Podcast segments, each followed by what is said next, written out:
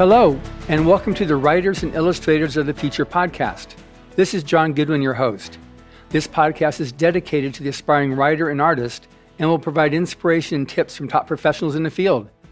If you've been listening to this podcast or are new to it, I thank you very much. I would also appreciate if you took a moment and followed it on whatever platform you use to listen to your podcasts. S.M. Stirling is a writer by trade, born in France but Canadian by origin and American by naturalization living in New Mexico at present. His hobbies are mostly related to the craft. He loves history, anthropology, and archaeology, and is interested in the sciences. Martial arts are his main physical hobby. I was introduced to him by Bill Fawcett, an earlier guest on this podcast. Steve has at least 10 New York Times bestselling novels and many awards, including the Dragon Con Dragon Award. So, my first question to him was What do you recommend I read as an intro to your work? Black Chamber was his response. It was also the title he won the Dragon Award for. Intense, gripping, wonderful alternate history, but more on this later. Steve is also helping me out by providing a few introductions to upcoming re releases of earlier L. Ron Hubbard titles, including Typewriter in the Sky, which we will also be discussing in this interview. Welcome, Steve. Glad to be here. So I very much appreciate your uh, taking some time to uh, to be with me on this podcast. Um, I guess my first thing is when I look at your bibliography, you write in multiple genres. Did you always diversify, or did you start with one genre and then expand? Well, back when I started writing, there weren't so many subgenres that were acknowledged, uh, but that was coming. I sold my first novel, Snow Brother, in uh, 1983, and the uh, editor called me up from New York, which had me doing a little happy dance and striving to be calm. and said they wanted to take it, but they wanted to uh, play up the fantasy element. And I said, but I thought it was post-apocalyptic, uh, post-apocalyptic science fiction. And she said, well, fantasy will, is more suitable to what the openings we have. And I said, it's fantasy. And uh, I easy. added, I'm easy. I added an evil wizard in twenty thousand words, and there and away we went. That's not an uncommon uh, thing to happen. Diana Gabaldon, who writes the enormously successful Outlander series, uh-huh. um, submitted the first one and was talking to the editor, and the editor ma- mentioned that they were going to market it as romance. And she said, but it's science fiction, time travel. And the editor said, well, if it's science fiction, it sells 60,000 copies, and if it's romance, it sells 280,000. And she said, it's romance. I had that for her. So genres are a marketing category more more than anything else. I mean, they do have some sort of objective uh, objective existence, but basically they're to help the readers go to the thing they want.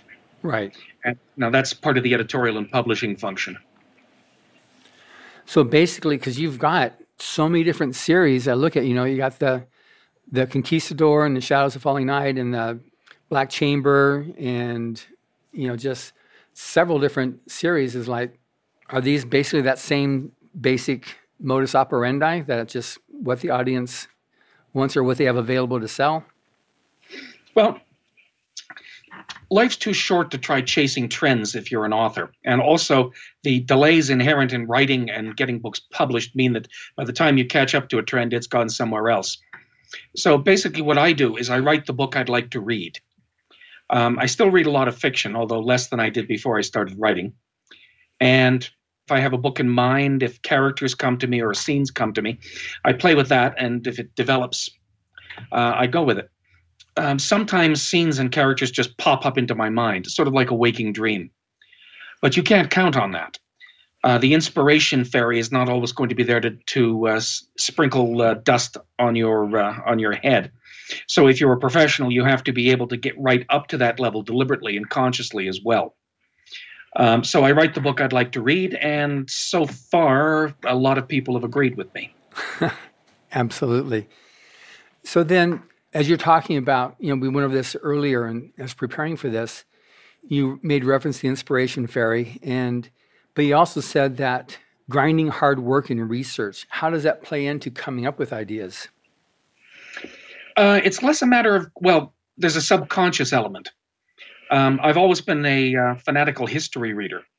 It's one of the miracles of the American educational system that it can make history dull. Uh-huh. Uh, because history is just full of stories. Um, and also, there's a joke in the field that uh, world building, which is the process of creating a world uh, different from the one we live in, is good occupational therapy for lunatics who think they're God, because a world is too vast and too complex for any single imagination to uh, to make a, an adequate copy. So you're necessarily going to be taking elements from the uh, from the real world, from history. One of the main differences between history and fiction is that fiction has to be plausible, but history doesn't. History is full of wild coincidences and the most grotesquely unlikely things happening. For example, in, in 1872, the American Civil War was was reaching uh, a crisis point. Uh, Britain and France were seriously thinking of recognizing the Confederacy, which would have doomed the doomed the Union's war effort. And they were waiting. Gladstone had actually written the speech in England, uh, written the speech uh, acknowledging it, and they were waiting for the next Confederate victory. And there'd been a fair number of those by that time. Lee was invading uh, the North uh, into Maryland, and at that time, a Confederate courier had wrapped a set of Lee's Special Order 191, which outlined where every part of the Confederate Army was, where they were supposed to meet up, and what his objectives and strengths were.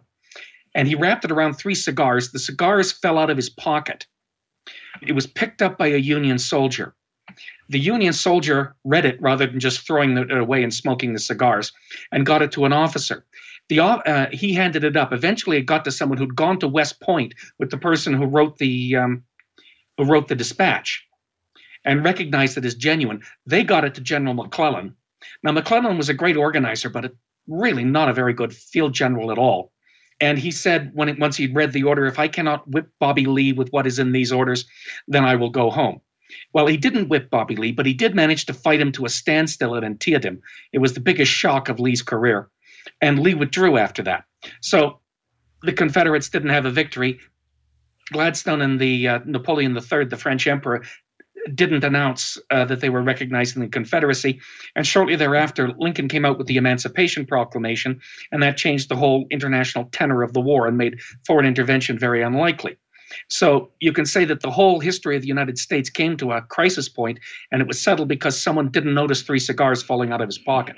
Now, if I put that in a book, other than an alternate history directly referencing that thing that happened, there would be a chorus of, well, no, that's just implausible. You can't have the plot turning on a wild coincidence like that. Um, but that's the way things actually happen. That's fascinating. So, that's really fascinating, but that's so true. Yeah, the same the same things happen. Um, well, Harry Turtledove did a series uh, based on that coincidence. It's the 191 timeline. It's alternate histories the Black Chamber series that you mentioned starts with Black Chamber, oddly enough, um, is uh, based on um, another historical coincidence. In 1912, Teddy Roosevelt, who'd become quite a radical by then, was running for the uh, nomination of the Republican Party for the elections that year. he was enormously popular, both in the country and in the Republican Party. Um, but the old guard of the Republican Party, the guys who controlled the patronage, and Taft, uh, were terrified of him because he'd become he'd had uh, he had a number of radical proposals he wanted, and they conspired to deny him the nomination, even though most of the party's uh, rank and file wanted it. And there were shenanigans that went on you wouldn't believe, up to and including murder, by the way. Eventually, despite the fact that Teddy won most of the primaries, they managed to deny him a majority of the delegates at the convention. He bolted and ran on the Progressive Party ticket. Um, and alone of third party candidates in U.S. history, he came second. Taft came third, but he won enough votes to deny Roosevelt the victory. Now, Taft was an interesting guy, and one of his interesting features was his girth. Teddy Roosevelt had been the first American, one of the first Americans to study jujitsu, and he'd done falls with uh, Taft in the White House. And the whole building shook when he threw Taft. Taft weighed 360 pounds in 1912. He had a special bathtub installed in the White House because he got stuck in the original one. But nevertheless, he lived a long life and physical. And uh, Teddy Roosevelt, who was a physical fitness enthusiast, died in 1919. So, in my alternate history, Taft gets the news that he's lost the Ohio primary. Ohio was his home state, and vapor locks and dies in his sleep. Now, this was actually not in the least implausible because he was leading a very unhealthy lifestyle. He stress ate because he, he was feeling very stressed going against his old friend Roosevelt in the campaign. Uh, and he put on 40 pounds on top of an, uh, a very large total to begin with. So it would have been totally plausible, eating a rich diet, being grossly overweight, not exercising, that he had a heart attack. Now, at the same time, uh, Taft's vice president, Sherman, was already sick. This happened in, bo- in, in both timelines. He had Bright's disease, uh, kidney failure, and he died before the end of the year. So with that happening, Roosevelt gets the nomination, sweeps the victory, which would have been inevitable. Wilson didn't win a majority in any state that hadn't been a member of the Confederacy. Uh, the Democrats were primarily a regional party at that time and a Southern regional party. He only won because the non Democratic vote was split. Roosevelt sweeps in, renames the Republicans the Progressive Republican Party, and enacts a whole bunch of reforms, becomes very famous. This has add on effects, and it, it changes the course of World War One the Kaiser, uh, who knew Roosevelt, he'd met him several times, had a severe case of Teddy envy because Theodore Roosevelt was all the things that the Kaiser desperately wanted to be, but knew that he wasn't. Like he was a military hero, he was a great political leader, he was enormously popular, he was a scholar who'd written works that were widely respected. So he tries to imitate Teddy. Teddy, on the other hand, is also imitating some things that uh, the Germans were doing, like subsidizing scientific research. He founds the, an Institute of Advanced Research Kaiser Wilhelm already had one. It was the Kaiser Wilhelm uh, Institute. It's been renamed since, obviously. So he doubles the subsidy to his research institute, and that means that certain things are discovered a little earlier. And that affects history and it spins out. And that's the background for my series, which is basically sort of spy thriller intrigue. I don't use Teddy Roosevelt as the main character. I've noticed that if you make a really high official, a national leader, uh, uh, the general in charge of a vast army, the main character, you've got a real challenge on your hands because what leaders mostly do is go to meetings and listen to reports. Now, you can make going to meetings and listening to reports interesting, but boy, is it a challenge. Sure. Whereas, whereas people further down the tree actually do um, dashing and intriguing things by themselves. So, sorry, it's. Uh, no, that's that's that's great because it's getting into an area that I was going to address anyway on that on that book. Because yeah, I saw that you did that, and you have instead you've got Luz O'Malley. How do you pronounce her last name? Arostegui. Arostegui. Arostegui. Luz O'Malley Arostegui. So she's an amazing, kick-ass chick. well, if you're going to have a uh, a uh, James Bond style heroine, they have to be. Boy, she sure there is that. Amazing, there are amazing people out there who can do an, like uh, things you wouldn't believe were humanly possible. Like some people can learn a language fluently in a month. She has that talent. Right. Um, I think it may have been because she grew up bilingual. Her mother was Cuban and her father was uh, Irish American. But in any case, uh, she can learn languages easily and readily, which for a spy is a real talent. For sure. And to be able to recognize different uh, nuances in other people who are also spies in mastering other languages that aren't their own. Yeah, and you've got to be able to pick up. Uh, you've got to be good at people in that situation. Yeah. You've got to be able to pick up on clues, tell when someone's telling the truth and when they're not, that sort of thing. Now, is she based on somebody real, or she's just an amalgam of, of real characteristics, or how did she? Well, uh, she there are elements of her story that are based on people from the era.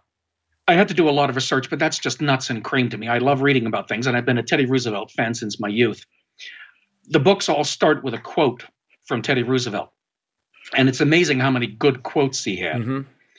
Um, and then a prologue in which Roosevelt is a main character, you know, setting up the situation. Correct. And then I did, I transfer to Luz as the main viewpoint character, and I have an epilogue, usually when she meets Roosevelt, and uh, they tie thing and and ties up the knots. Roosevelt would be a wonderful character, but I'd have to do uh, something with him before he became president, and he did everything you could imagine um, he was a cowboy, well, a rancher in the Dakotas in the 1880s. He rode uh, roundups. He was in a stampede at night once, in which he was galloping along with thousands of uh, stampeding cattle. He rode into an arroyo, and his horse did a complete somersault in the air.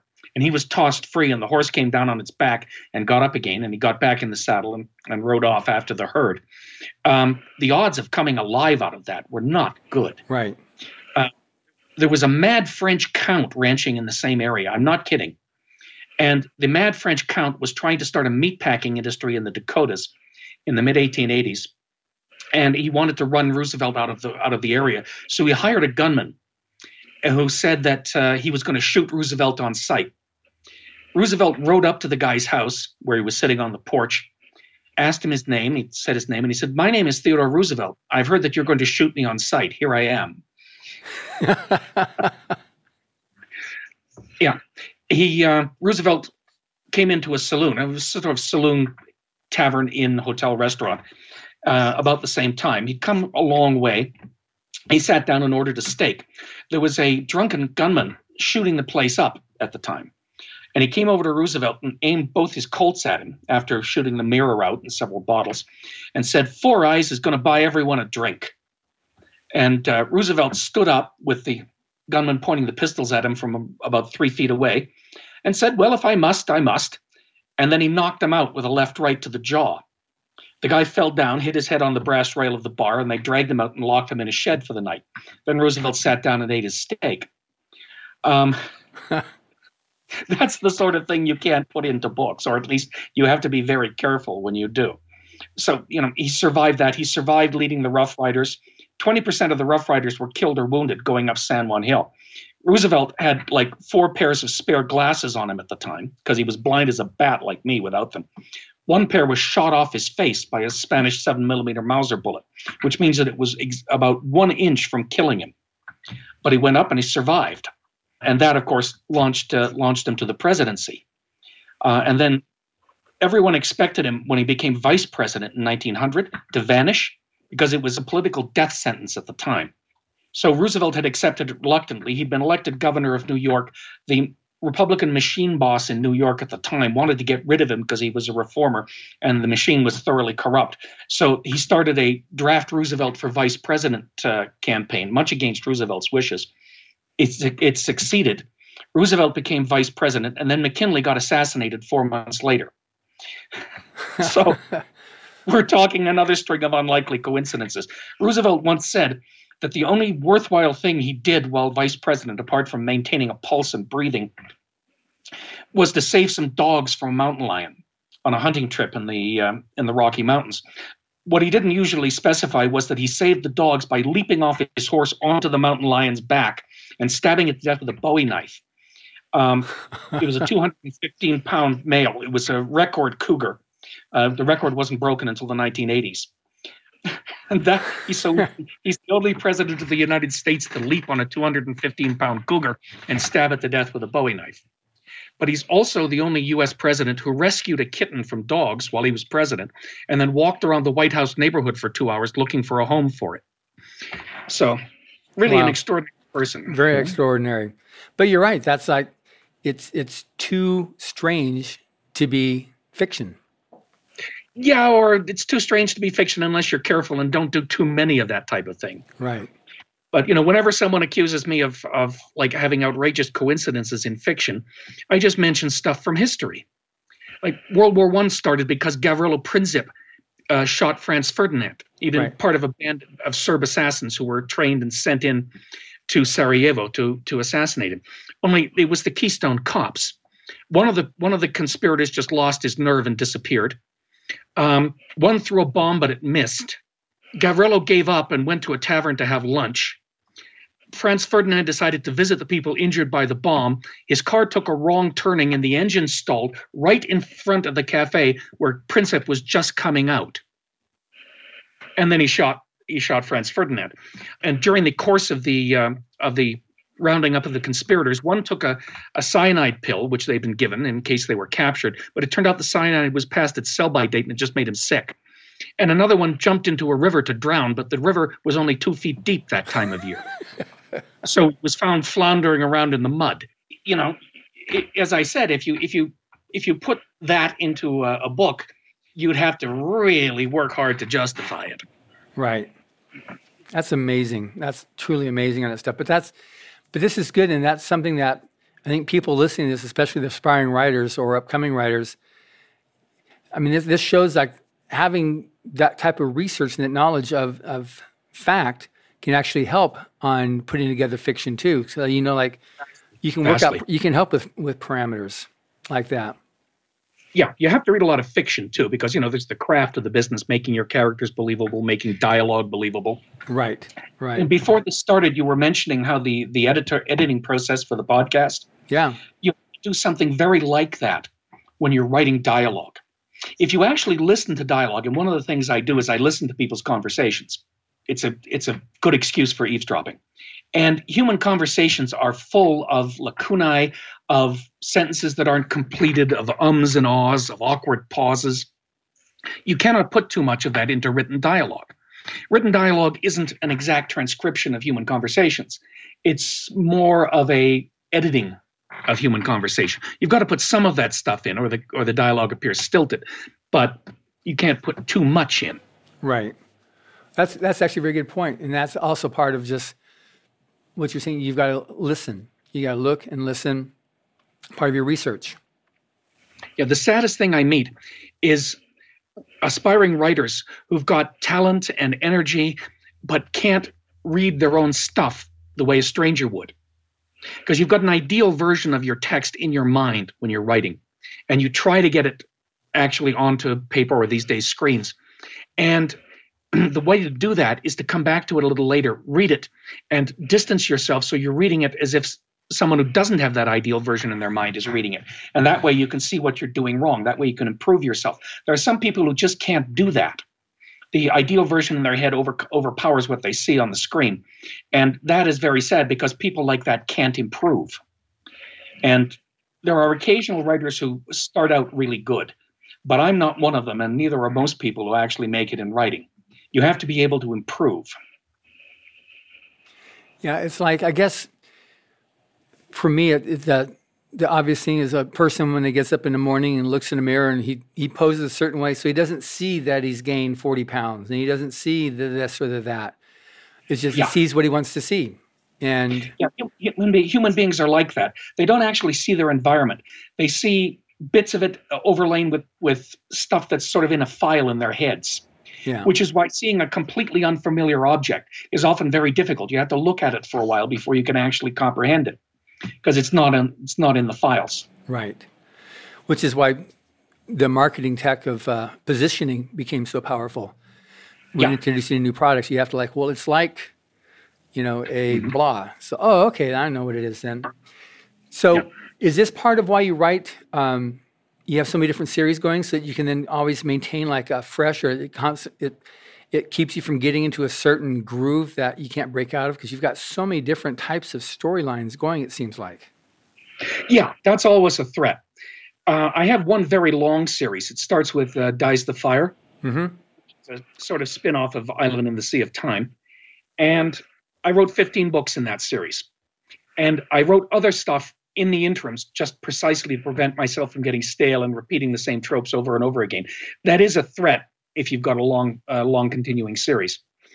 Um, one of the reasons I write a lot of alternate history is that you're setting things in the real world, and the real world is so various and has so much weird stuff in it that uh, it it helps keep you from from getting too uniform, getting too much into a groove. That makes sense. Now, I also noticed too, like you've um, the one series, The General, with David Drake. You well, actually, what do you find as different on, on writing with someone else as compared to just doing solo? Collaborations, ah, yes. I did a fair number of collaborations, particularly when I was uh, starting out as a writer. Um, the publisher I was with at the time, Baen Books, uh, favored them as a way of, uh, well, you know, you had an established writer and a and a younger writer, and they worked together. The established writer usually did the outline, and the new writer did the grunt work. Dave was um, much more established at that time than I was he in particular showed me how to outline.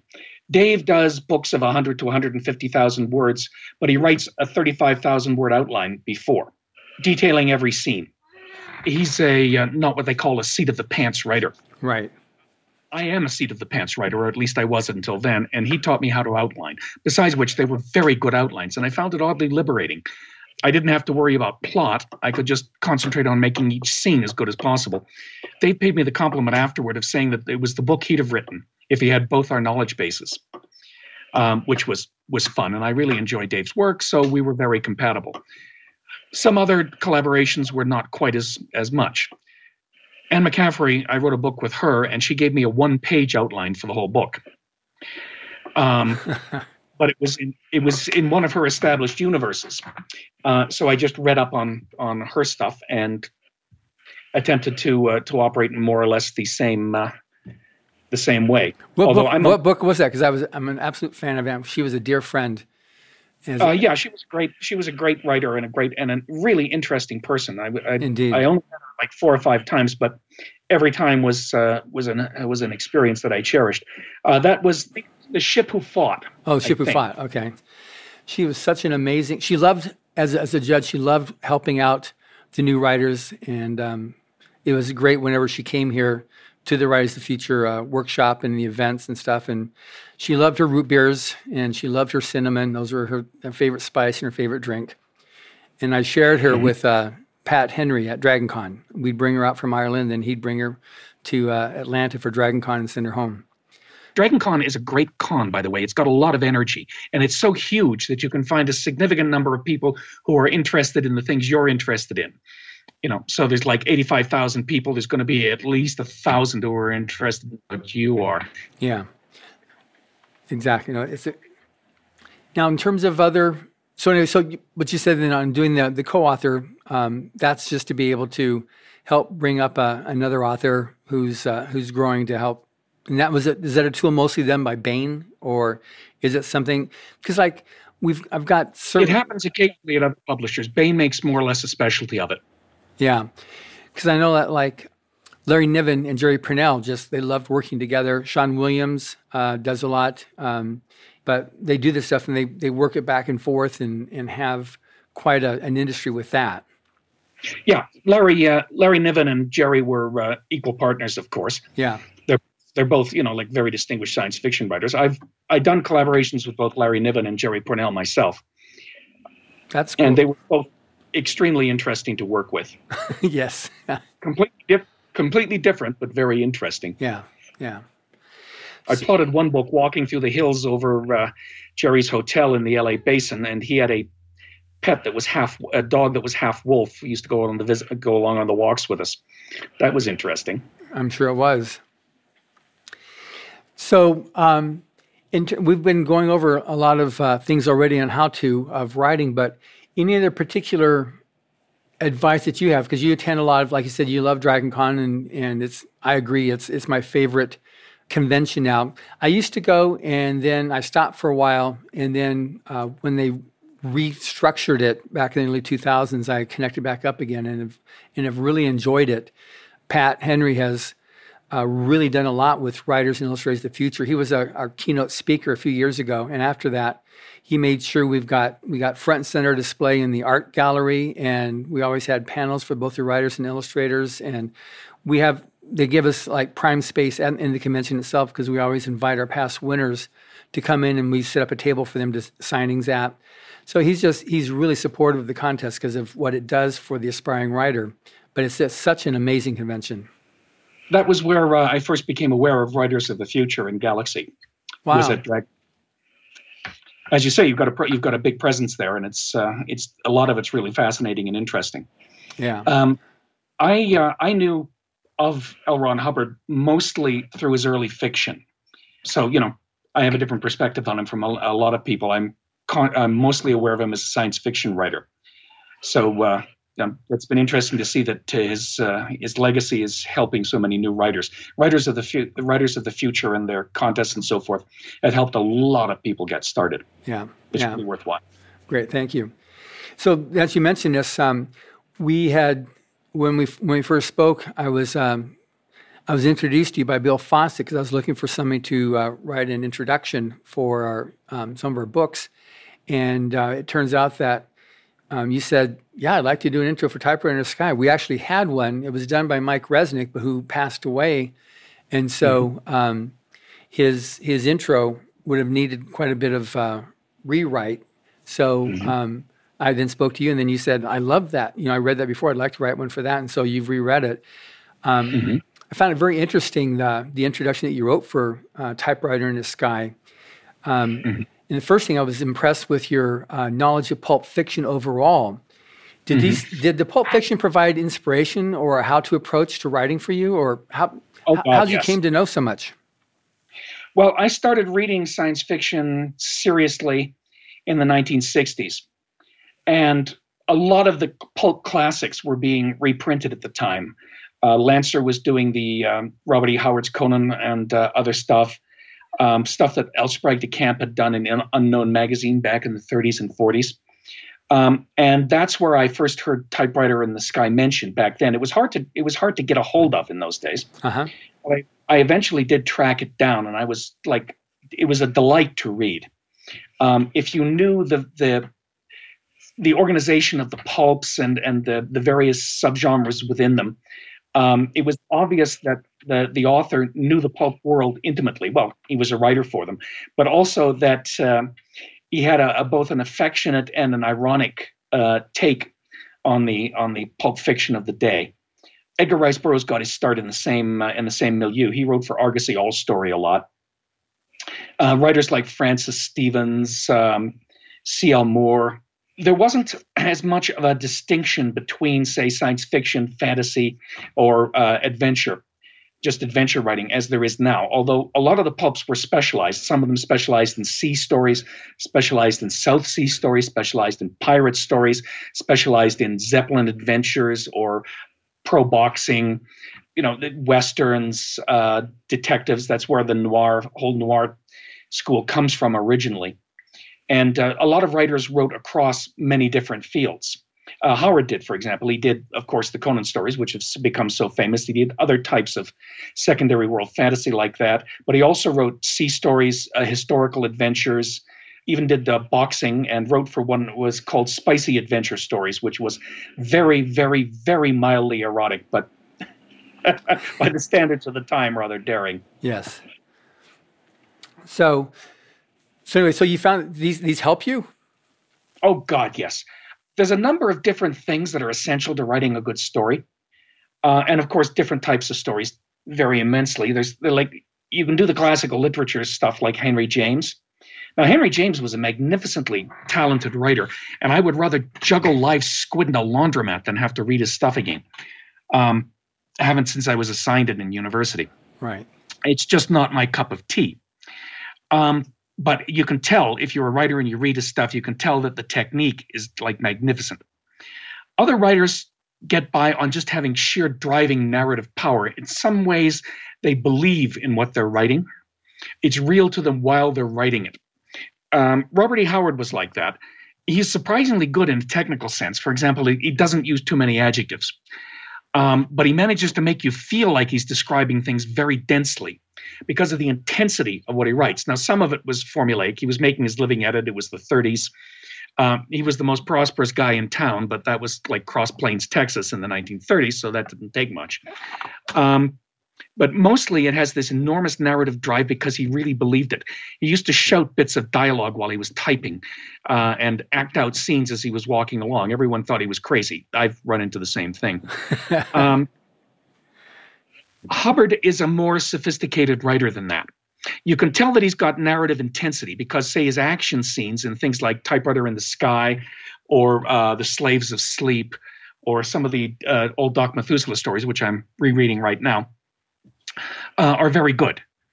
Uh, and his plots can be very complex. Uh, the Slaves of Sleep uh, has a complex plot that involves like family shenanigans as well as uh, crossing over into another world. Typewriter in the Sky has a magnificently complicated plot, but it doesn't get in the way. It's a straightforward action story, but it's also got a multi layered uh, meta approach to fiction and to reality that's uh, that's vastly amusing if you you know reread it and take a time to look at the underlying structures. So uh, you know, it was it was very impressive stuff. I learned a lot from it. It's interesting uh, you say that about about that because that's been there's been a few of our um, between judges like Mike Resnick that was his favorite story because of the meta uh, aspect of of what it was. Um, mm-hmm.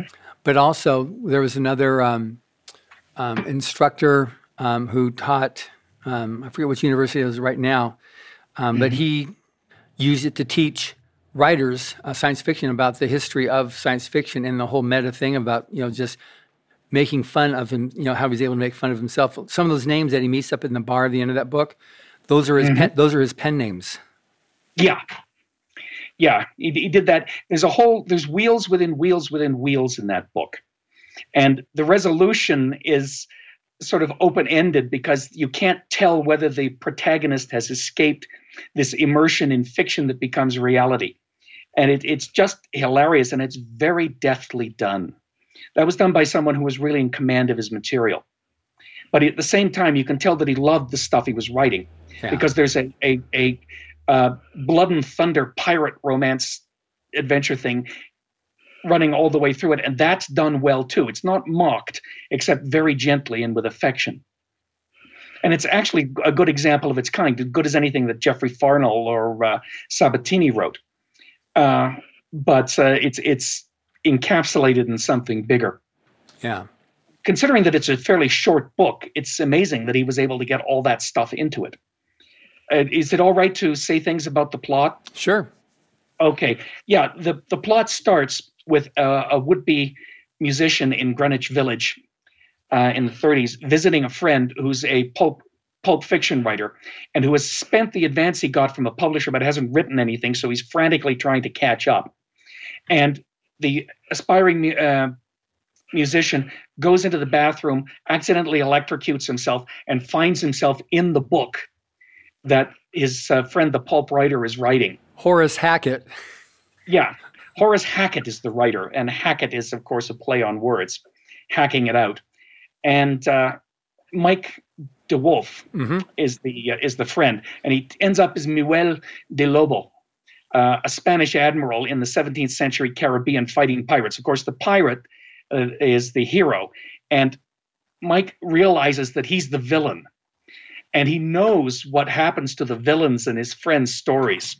So he frantically tries to not make all the stupid mistakes that villains in his friends' stories do. Once he realizes that he's there and can somehow speak Spanish fluently, and everyone recognizes him as the admiral.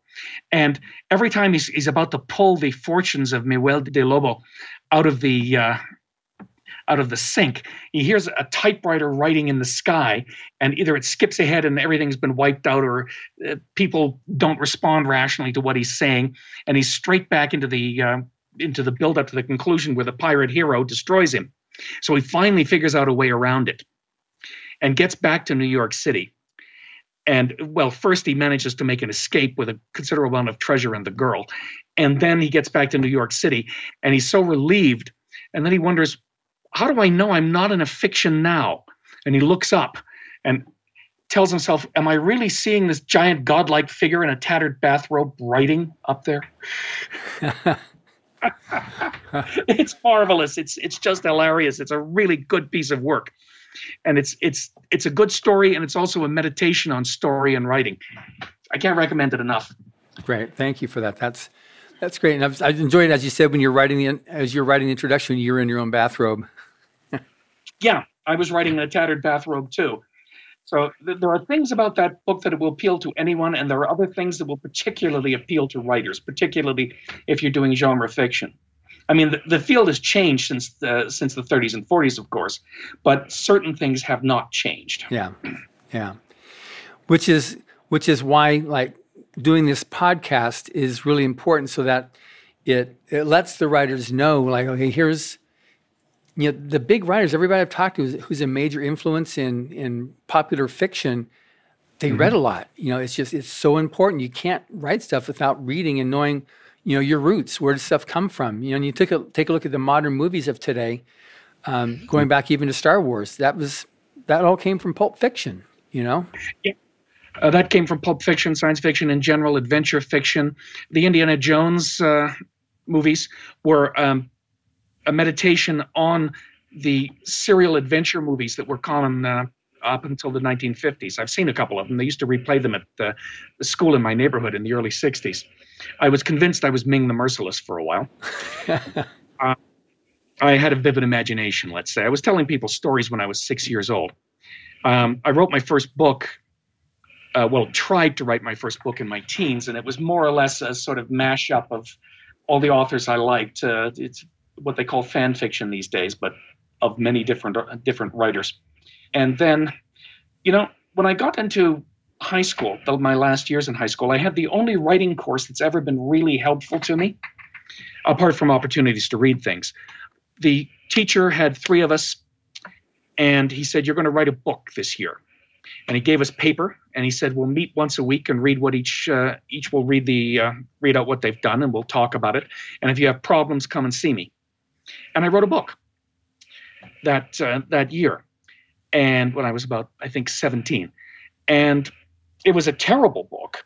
It was still more or less fanfic and pastiche, but it was vastly improved. And just writing it taught me enormously uh, valuable things about the about the craft of writing, and so did discussing it with people who were in the same in in my shoes too.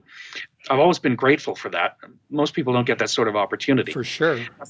Some people make bigger progress. There's a friend of mine, Patricia Finney. She's a writer mostly of historical stuff, but also science, some science fiction. Lives in she's English, and uh, she wrote her first book, Call of Gulls, and followed by um, The Crow Goddess. They're historical fiction set in the heroic age of Ireland. Cuchulainn is, is one of the heroes. She wrote that at 17 and had it published while she was at uh, Oxford University. Now, I just turn green with envy every time I think of that because that's actually a very good book. And I spent years tracking down the sequel. I finally by correspondence managed to locate a copy in a used bookstore in the South Island of New Zealand and paid it money I couldn't afford at the time to get to get it and it's it's really really good. She's doing some uh, some marvelous stuff now. She also publishes under P.F. Chisholm, stuff set in the Elizabethan period, and uh, she really knows the history there too. And you would not believe some of the history of that period. Wow. Like you know that a lot of the guns in the Spanish Armada were actually bought from England. Really? Wow. Yeah. The Spanish had a, had a terrible shortage of good cannon, and the British were exporting them at the time. So they sold a lot of them to the Spanish, but most of them were subtly sabotaged wow. So, so the English crown was collecting the export royalties on these guns, and at, at the same time ensuring that a lot of them would blow up if you tried to use them. well, I think that stuff probably still goes on. Elizabeth I is another one of my heroes, like Teddy Roosevelt, and you know she was a lot like her dad, Henry VIII, but Henry VIII never learned discipline himself. He was smart and he had a forceful personality. Strong men would still blanch and, sh- and shake when they walked past his portrait years later. But he, he couldn't discipline him, his, his, himself. He couldn't control his impulses. His daughter Elizabeth, who looked like him, you know, she was a, a, a red a redhead like he was, and she had a temper too. And she was also very intelligent, but she used her intelligence and used her own temper as uh, as instruments of rule. And you know, of course, she was one of the most successful monarchs in British history, and he, what mildly, was not um, famous mo- mostly for chopping the heads off princesses. Right. Uh, if she hadn't been able to control herself, she would have been executed during the reign of her sister Mary and, and that sort of thing. And she was almost infinitely patient. That was why she w- eventually won her confrontation with Philip of Spain. She could wait, and she knew exactly how long to draw things out. And you know, Philip had a much bigger country, much richer. Spain ruled a enormous co- whole continents at the time, and the British were a primitive kingdom on the edge of nowhere but uh, she tied him down and tired him out and exhausted him while not exhausting her own country. It was uh, it was a magnificent bravura performance, but it was subtle. You don't think of the Elizabethan era as subtle. There's no. people like Drake Hawkins, but she she was subtle.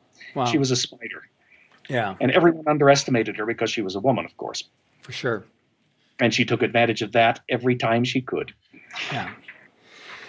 So now, when we have you know, I said we've got the aspiring writers, and so now you're obviously a full time author who you make your living with, with your writings.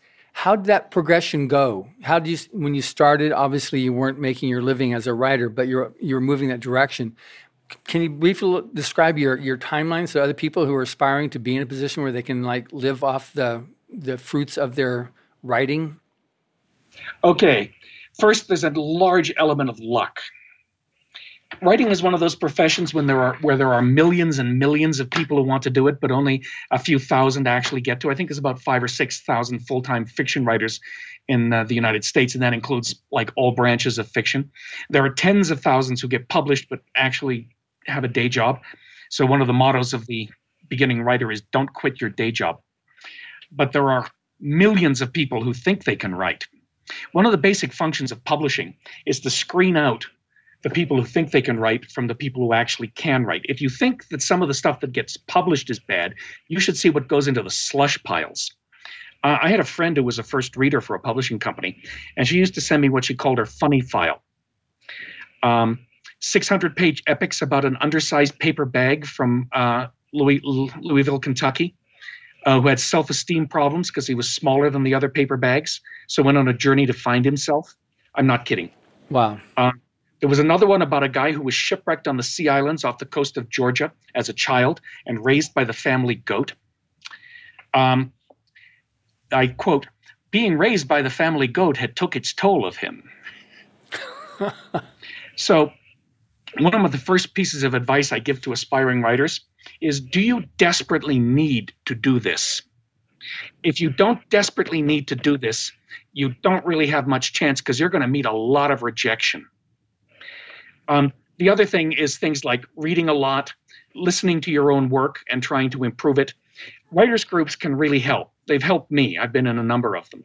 Uh, on the other hand, if you get into the wrong writers group, it can be a bad influence. And workshops like Clarion and um, and various workshops and conventions and so forth, they can also be a, a, a real help. Reading again, reading a lot, reading both fiction and, and nonfiction. Mm-hmm and then persistence. You've got to finish, start things, you've got to finish them, and you've got to send them out for publication. Now, these days, publishing has changed a lot since I broke in in the 80s. It's uh, more concentrated in the mainstream publishers. There was a lot more small press, and independent publishing is no longer a sentence of death. It was once a mark of someone who couldn't actually get real publishing, so he did it himself. Nowadays, you can actually um, make some make some progress with it. And there are many more small presses. And the fact that online book buying is such a big thing has uh, helped with that because it, it cuts down on the capital overhead costs you need to get a book out. Uh, I started back when publishing was more or less the way it had been for most of the 20th century. I started sending out stories uh, in the 1970s. I uh, I had gone to law school because my mother wanted me have me to have something solid to fall back on if my writing didn't pan out. This was her gentle way of saying that most people who want to write for a living don't. Uh, they end up waiting tables like actors in Hollywood. And I did go to law school, and it was just like a total waste of time for me, except that I developed some more research skills. I wrote my first novel while I was at law school, Snow Brother, and that's why it's full of death and hatred and violence and that sort of thing, because I didn't enjoy the experience at law school at all, although I didn't go crazy like several of my classmates.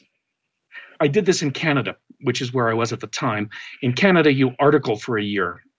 Uh, that's it's more or less like an apprenticeship or an internship. You spend a year working minimum wage at a law firm, and then you do your last six months at the bar admission course after doing three years of law school beforehand. I did the whole thing, got called to the bar.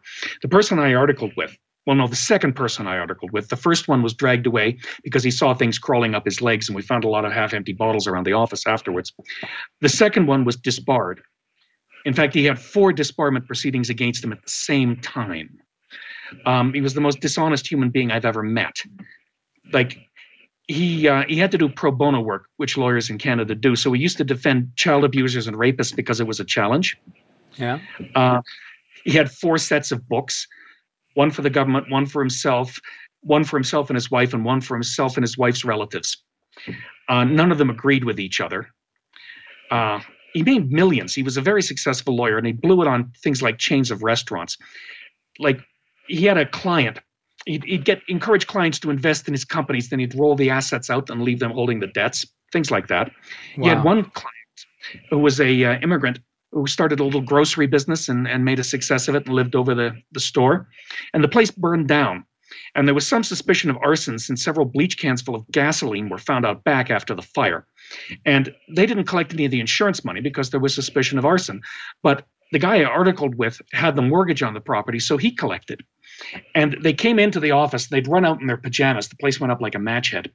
And I saw this with my own eyes. The head of the family got down on his knees and grabbed Constantine, that was the guy's name, by the, his, his uh, pants and begged him to help them because they'd lost everything they'd worked for for 15 years. And Constantine put his foot on the guy's chest and pushed him over backwards. Now, that's another instance of the sort of thing that you can't really put into a book. You know, people say give your your villains more motivations than sheer evil and greed and that sort of thing. But I've met people who are consumed by evil and greed.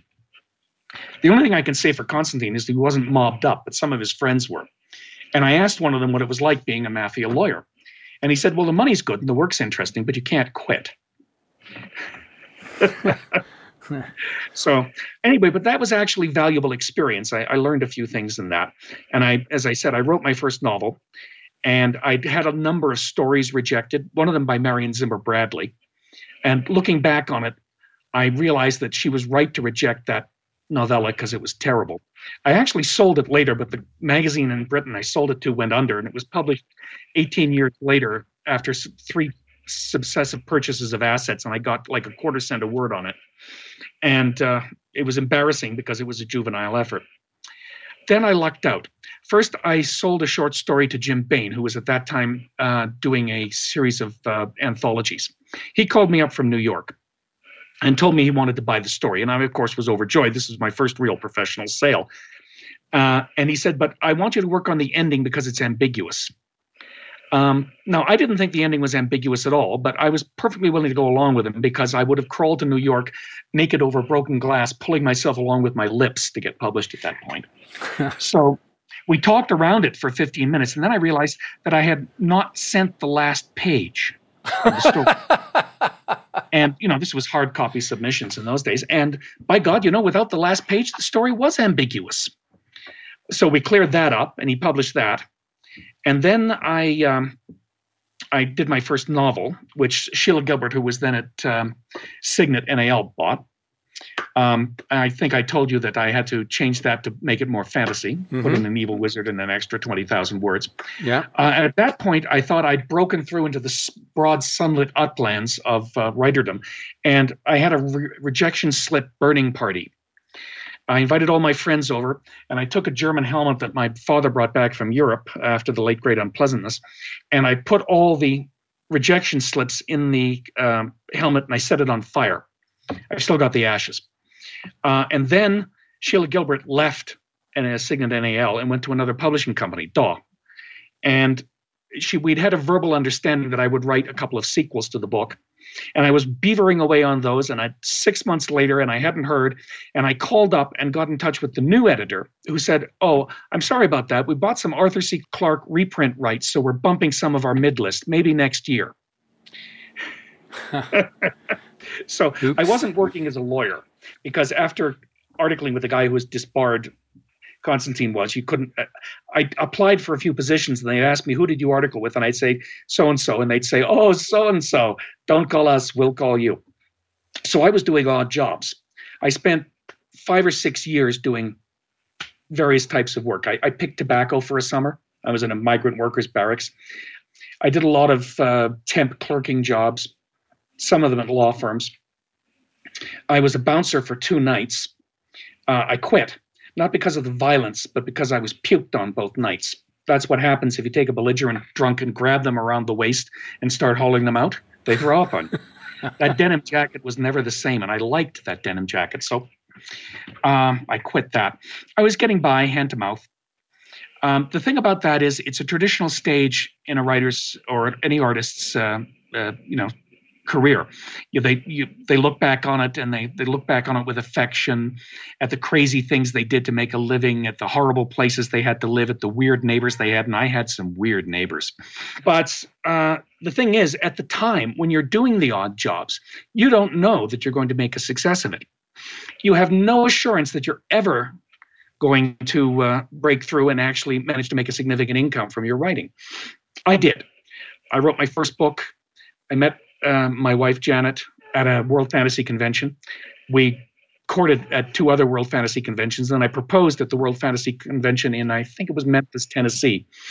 So um, you know we got married. This was '88, uh, and then I sold Marching Through Georgia, which was the beginning of an alternate history series, to Baen Books. And working together, we managed to eke out a living, more or less. Uh, and I went full time in 1988 at that time we had no assurance that the funds wouldn't like completely dry up and I'd have to get some other sort of job. Um, things gradually improved. Then I had a falling out with uh, Jim Baen, who was editor of Baen Books at the time. He's passed on now. A brilliant guy, but he had his crotchets. And I turned in a book, Island in the Sea of Time, uh, which I'd contracted for with him. And he didn't like the fact that the lead character was uh, black, a female, and gay. And, you know, we had this tremendous row about it at one point he said, Why can't you make this a white guy from Montana? And I said, I already have a white guy from Montana in the book. And he said, Yeah, but he's the villain. And we just went back and forth, back and forth, back and forth. Eventually he agreed to publish it, but I knew it would be dropped into a hole. Um, he said at uh, one point, I can't make the readers eat shit. So I yanked it and paid back the advance, which I could not, frankly, afford to do. Harry Turtledove, who's been a friend of mine for a long time, advised me to go to Russell Galen as an agent. Among other, uh, among Jim Baen's other crotchets was that he didn't like his authors to have agents. Said they didn't need them; he'd look after them. Which, to be fair, he often did. Um, Russ read it over the weekend and came back and said he'd like to try to sell it. And I said, "Did you like it?" And he said, It's a thousand pages long. There's only two ways to get me to read a thousand page manuscript in a weekend. One is that if I like it, and the other is to stick a gun up my nose. So, uh, since I hadn't been there standing over him with a gun, I presumed he liked it, and it sold within two weeks. Actually, it sold to two different publishing companies. Once uh, Tor made an offer on it, and uh, Penguin made an offer on it. Now, at that point, Tor was uh, had a much bigger science fiction line, and they would publish it in original hardcover, which is a sort of prestige thing. Laura Anne Gilman was the editor at Penguin, and she was just starting out, uh, starting up their science fiction line, a new science fiction line for them. Uh, Russ advised me to go with her because he said she's young, she's hungry, she'll push it. So even though it was mass market paperback rather than original hardcover, I went with her. Now that was Island in the Sea of Time, and I published it in 1998 and it's now in its 32nd printing. So, frankly, Jim was wrong. I was right, and Jim was wrong, and I get to sing the "I was right" song. but uh, so I, I, I wrote uh, two more books uh, that were sequels to that. Then I did Dies the Fire. That took off. The fourth book in the Dies the Fire series really took off and hit the New York Times list. And as the saying goes, I haven't looked back since. But a lot of that was luck. It was hitting the right editor on the right day. You see, editors are inundated with material. Um, many publish, say, a couple of hundred books a year, and they get 60 or 70,000 submissions. They have first readers just to strain out the illiterate stuff and the undersized paper bags with self esteem issues. Then the editors go through, and if they meet anything they don't like, they generally toss it because they're very busy and generally grossly underpaid, I might add. Sure. So, um, you know, you've got to hit the right editor on the right day with the right stuff that appeals to them and then you've got to hit off with the public. And you can't predict what'll hit off with the public you know unless you've got a successful series in which case it'll often build. Although these days um, editors don't usually have the final say in a lot of publishing houses. That's accountants and mbas and they think that there's some magic method of picking out bestsellers uh, immediately. So they they tend to starve series uh, before they have a chance to build. But that's a, a pet writer's peeve. Right. Um, so, you know, you've got to hit the right editor on the right day with the right stuff, and then it's got to appeal to the public. Most books don't make back their publishing costs. And most of the publishing costs are the editorial function. The, the actual physical paper and, uh, and printing stuff is only about 11 to 15% of the cost of bringing out a new book. But even so, most books don't, don't earn out their advance. That's how it works. You get an advance from the publisher, uh, against an advance against royalties. And then if it earns out, if the royalties are more than the advance, you get the royalties, which can be anything from 5 to 15% usually. Most books don't earn out. Most of mine have. Some of them took 10 or 15 years to earn out. Others earned out in the first uh, reporting period of six months. But most books that are published, even books that sell reasonably well and get good reviews, don't earn out so from the publisher's point of view, they're only making a very modest profit on that. Publishing is a low return industry, usually around 5% on capital, which is not great. Right. And every generation, someone comes in and thinks they can turn publishing into a high return industry. They figure that only I could do all the books like that book that made us a lot of money, um, then uh, you know the, there would be an, an adequate return. And the thing is, you can't pick those books in advance. Most of them are like total surprises there's a book, uh, a little fantasy book I'm, I'm rather fond of called Tea with the Black Dragon. Um, written by, um, oh, I think R.A. MacAvoy. And she was rejected 14 times before she sold that. And it did actually reasonably well. Not like a, a tearing bestseller, but it, it got good reviews and it sold moderately well. And she sold it to the first publishers she'd sent it to, but she'd gone through 14 others and come back and they had a new editor. So she sent it to that one and uh, they took it. So, you know, it's a bit of a crapshoot. You can try, you can be talented, you can work real hard, and you can still fall flat on your face if you don't have some luck. So don't quit your day job. Don't count on making a living from writing until you're actually making a living from writing. Um, that's that's that makes sense, and that's very good advice. In terms of for somebody to discover S.M. Stirling if they've not read it, and there might be a couple different answers to this question. What do you recommend that somebody read to uh, get you know to be introduced to your to your writing? Like I said, for me it was the Black Chamber, but um, anything else to expand on that? Yeah, well, I like to think that I've improved. The first book that I was really completely satisfied in, looking back on it, and still nearly completely satisfied with, was uh, Island in the Sea of Time, which is the first of a trilogy. Uh, that came out in 1998. It, you can get it on Amazon. Dies the Fire, which I wrote uh, about four years later, was the start of a long series that did very well, and I'm also quite satisfied with Dies the Fire and most of its sequels. I've written some standalones, not part of series. The Peshawar Lancers is a good one if you like the pulp adventure. It's my own homage or tribute to the pulp adventure genre. Uh, and Conquistador, which is a sort of cross time adventure set in California, several different Californias, uh, is also, I think, pretty good. Like most authors, I'm most entranced with what I'm working on now, which is the series that began with uh, Black Chamber, went on through Theater of Spies and Shadows of Annihilation. And I've just started a second trilogy in that universe called Daggers in Darkness. And this is the one that has Luz O'Malley and Kira Whalen and Teddy Roosevelt. And a number of historical characters come in. Uh, J. Edgar Hoover has a bit part as a young man, for one. And I'm really satisfied with that. And I've been having a lot of fun with it. And I think it's fun to read. Yeah. Well, so, definitely the one was very fun to read. So I'm sure the rest of them will too, because it's a great character. Great characters, I should say. Thank you. Sorry, there's an old joke. Um, how many writers does it take to change a light bulb? And the um, answer is the writer says, forget about that. Let me tell you about my light bulb. so, yeah. Here we go. There's your light bulb. Asking a writer about his own work is that has that problem. Well, that's good. I appreciate that. And then they can just find, obviously on Amazon. You're obviously in the various bookstores, Barnes and Noble, or anywhere else where people can buy books. And your your own website is smstirling.com. Great. Uh, all lowercase, no um, no gaps. That's S M S T I R L I N G. One of my lifelong frustrations is that people spell my name with an E. Yeah. You are gold, but it's not with an E. Yeah. okay, good. Well, thank you very much, Steve. And thank you for listening to this uh, podcast. You can listen to the Writers of the Future podcast wherever you get your podcasts. We've also been syndicated on the United Public Radio Network, where you can find these podcasts as well by just typing in Writers of the Future. Again, I highly recommend you read the Writers of the Future series. These are, after all, who our judges have selected as the best of the best new writers and artists.